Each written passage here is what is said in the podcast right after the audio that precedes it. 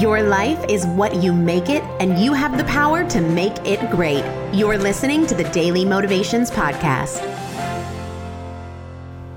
Have you ever eaten something you regret and then used that choice to justify overeating for the rest of the day because you'll start fresh tomorrow? Or maybe you don't have a productive morning, you overslept, you didn't work on the project you said you would, so you loaf around all day long getting very little done and telling yourself that you'll be more serious tomorrow.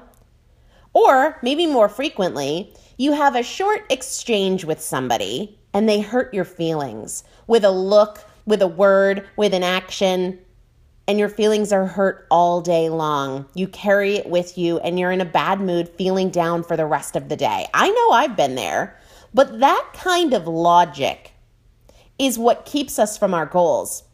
That kind of decision making and focus prevents us from being happy and prevents us from being accomplished. I recently saw it described this way Imagine this if you had $86,400 in your bank account and someone stole $10 from you, would you be so upset that you throw it all away? All the remaining $86,390 to get back at the person who took your $10?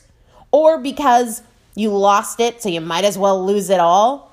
Or would you move on and live and let it go?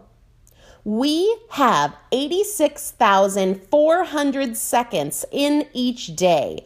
Don't let someone's negative 10 seconds ruin the remaining 86,390 seconds. And I think that this applies far beyond our interactions with other people.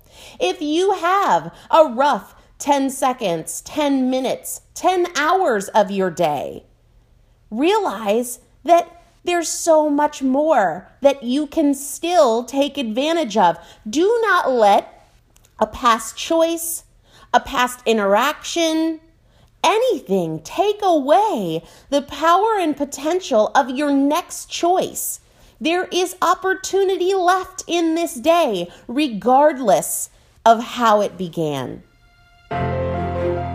Today's daily motivation is brought to you by Primal Potential, helping you master fat loss naturally.